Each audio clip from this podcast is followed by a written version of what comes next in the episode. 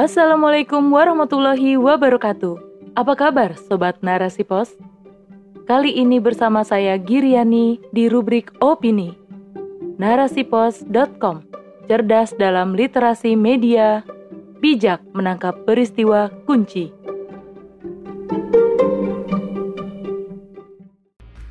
Pandora Papers Ketika Tuan dan Puan berkelindan mengakali pajak oleh Dian Avianti Ilyas. Pandora Papers atau yang disebut tsunami data kekayaan di surga pajak adalah dokumen keuangan yang merangkum 2,95 terabyte data mengenai bisnis rahasia para elit dunia dari 200 negara. Dokumen ini dirilis oleh International Consortium of Investigative Journalists atau ICIJ di mana sumber datanya diperoleh dari bocoran data rahasia dari 14 perusahaan layanan keuangan di negara surga pajak. Tak tanggung-tanggung, investigasi ini melibatkan lebih dari 600 orang wartawan di 117 negara yang bekerja sama selama berbulan-bulan untuk menganalisis lebih dari 12 juta dokumen berupa catatan keuangan, kontrak kerja, personal email, dan dokumen pendukung lainnya.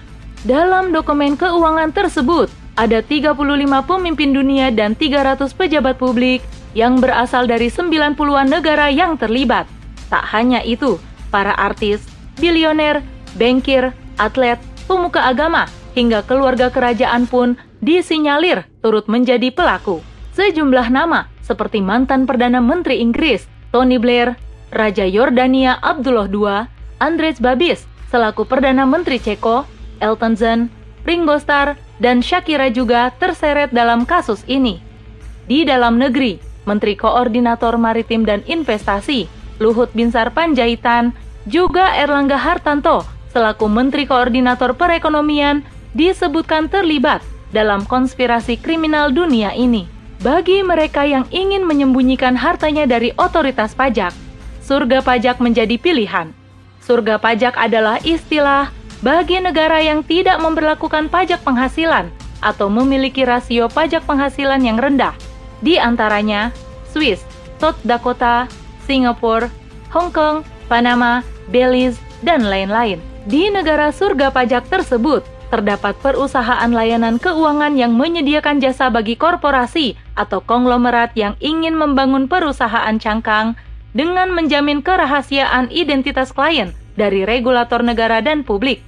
Perusahaan cangkang didirikan dengan tujuan menghindarkan harta kekayaan dari pajak yang tinggi secara offshore atau lintas batas dengan modus mengalihkan laba perusahaan afiliasi ke perusahaan cangkang.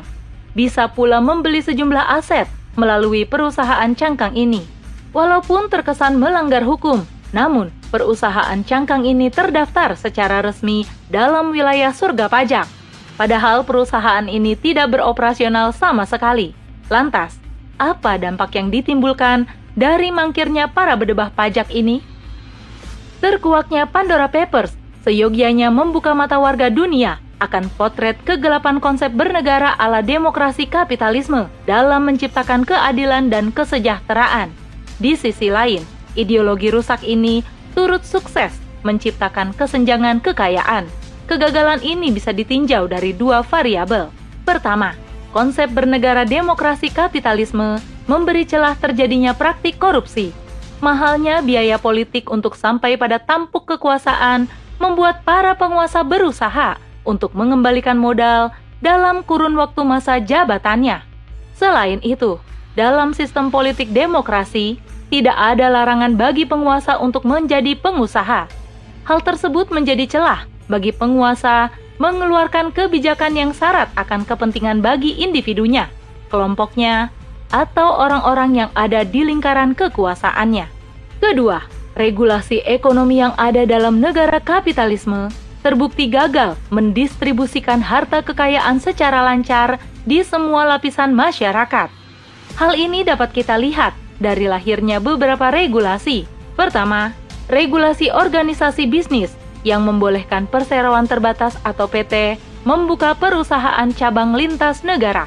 Regulasi inilah yang memberikan peluang para pengusaha untuk mendirikan perusahaan cabang atau anak perusahaan di negara surga pajak. Kedua, regulasi terkait perusahaan gabungan atau konsolidasi yang rentan terhadap munculnya perusahaan fiktif. Hal ini tentunya berpotensi terjadi penggelapan dana, penghindaran pajak, dan praktik-praktik kotor lainnya untuk mengelabui negara. Ketiga, regulasi terkait pajak yang menjadi sumber utama penerimaan negara. Tatanan kehidupan kapitalistik yang ada hari ini meniscayakan pajak sebagai sumber utama pendapatan negara. Jika negara sudah dicurangi sedemikian rupa, tentunya akan berimbas pada defisitnya APBN. Negara pun harus memutar otak mencari sumber pendapatan lainnya. Akhirnya, negara harus mengorbankan rakyat dengan melahirkan kebijakan baru berupa pungutan pajak di beragam sektoral. Pun jika masih belum mencukupi, maka pengajuan utang luar negeri akan dijadikan opsi. Keempat, regulasi pengelolaan sumber daya alam di mana ide kebebasan hak milik yang lahir dari ideologi ini membolehkan individu atau swasta baik asing maupun asing untuk mengelola sumber daya alam sebebas-bebasnya. Oleh karena itu, dengan terkuaknya Pandora Papers ini, kita bisa mencium aroma busuk dari ideologi sekuler kapitalisme yang diterapkan di dunia. Demokrasi kapitalisme melahirkan individu serakah yang gemar menumpuk harta dan menimbunnya. Juga di alam kapitalisme ini, terdapat pangsa pasar yang menawarkan jasa untuk melakukan praktik culas penghindaran pajak oleh para konglomerat dan korporasi dalam rangka mengelabui otoritas pajak di negaranya. Kemudian diperparah dengan kebrutalan penggunaan hukum lewat pengesahan perundang-undangan untuk memuluskan kepentingan para kapitalis. Pandora Papers ini bukanlah dokumen keuangan pertama yang mengungkap skandal pajak.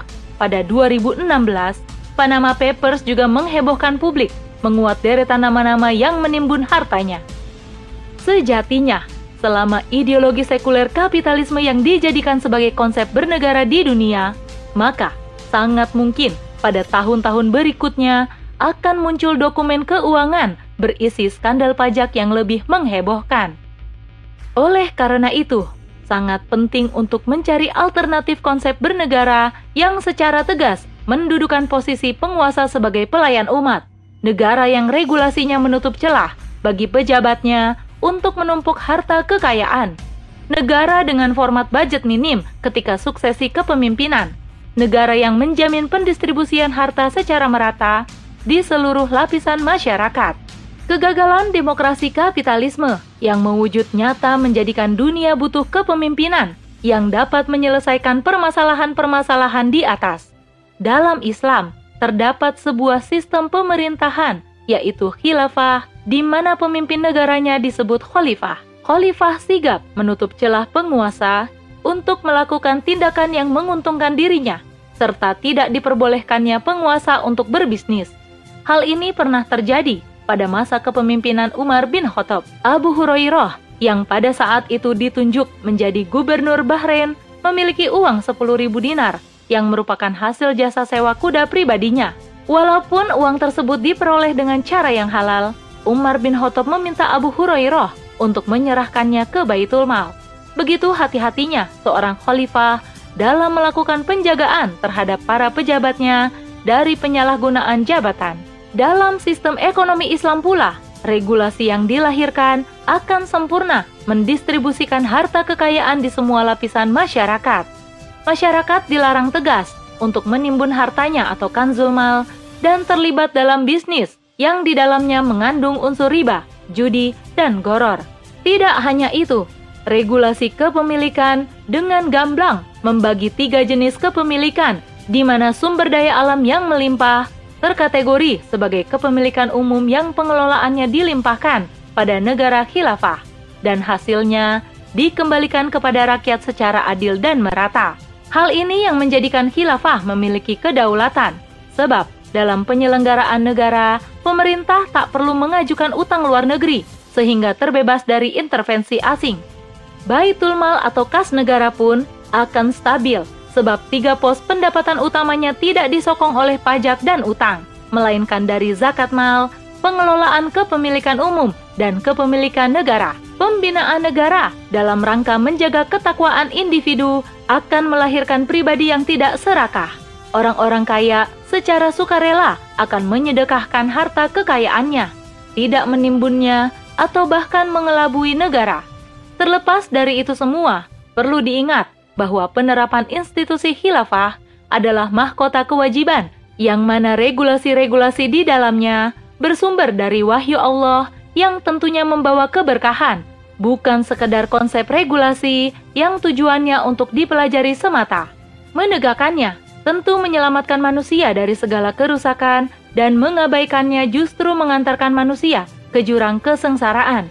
Oleh karena itu, untuk menghentikan secara total skandal pajak ini, dunia membutuhkan konsep bernegara yang terbukti mampu menyejahterakan selama 13 abad lamanya.